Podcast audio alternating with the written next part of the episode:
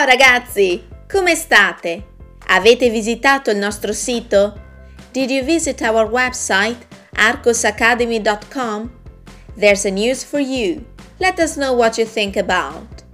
E ora ascoltiamo il podcast. L'ora legale e l'ora solare. Che cosa sono? L'ora legale è una convenzione adottata da molti paesi, tra cui l'Italia. Rispetto all'orario invernale, in cui vige l'ora solare, si decide di spostare le lancette dell'orologio avanti di un'ora. Il passaggio all'ora legale avviene l'ultima domenica di marzo, mentre a fine ottobre si ritorna all'ora solare. L'esigenza di istituire un orario legale e convenzionale nasce nei primi del Novecento in Inghilterra. Posticipando di un'ora la normale routine quotidiana, le attività lavorative e le persone riuscivano e riescono ad essere più produttive. Inoltre, grazie al passaggio all'ora legale, i consumi di energia elettrica diminuiscono sensibilmente. L'Italia adotta per la prima volta questa convenzione nel 1916, ma viene abbandonata e ripresa diverse volte. Solo nel 1996, in accordo con la comunità europea, si fissa definitivamente l'ora legale. Annualmente entra quindi in vigore l'ultima domenica di marzo per poi cedere il posto all'ora solare l'ultima domenica di ottobre. Quest'anno in Italia le lancette dei nostri orologi si sono spostate avanti di un'ora nella notte tra il 25 e il 26 marzo. Sicuramente ci siamo svegliati più assonnati, ma godere appieno di tutte le ore di sole ne vale la pena. Now the slower version. Ora la versione più lenta. L'ora legale e l'ora solare. Che cosa sono? L'ora legale è una convenzione adottata da molti paesi, tra cui l'Italia. Rispetto all'orario invernale, in cui vige l'ora solare, si decide di spostare le lancette dell'orologio avanti di un'ora. Il passaggio all'ora legale avviene l'ultima domenica di marzo, mentre a fine ottobre si ritorna all'ora solare.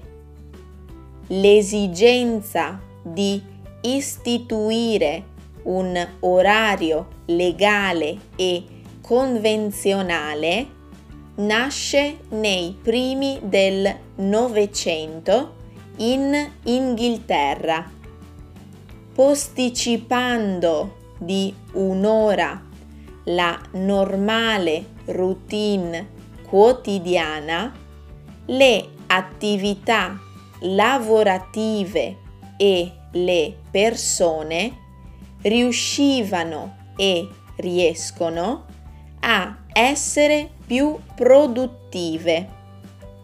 Inoltre, grazie al passaggio all'ora legale, i consumi di energia elettrica diminuiscono sensibilmente l'Italia adotta per la prima volta questa convenzione nel 1916, ma viene abbandonata e ripresa diverse volte.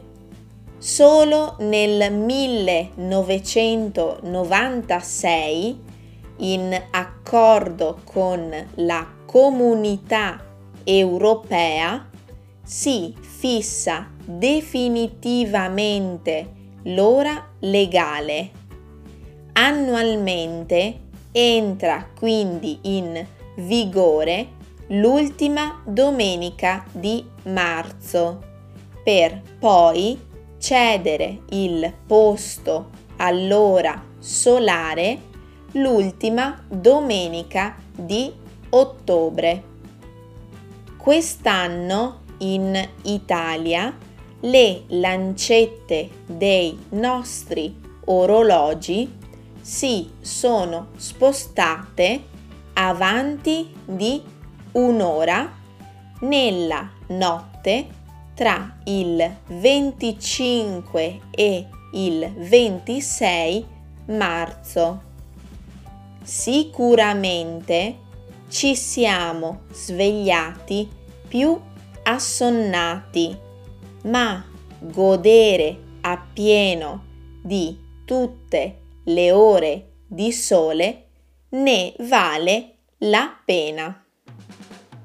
Do you want to read the text?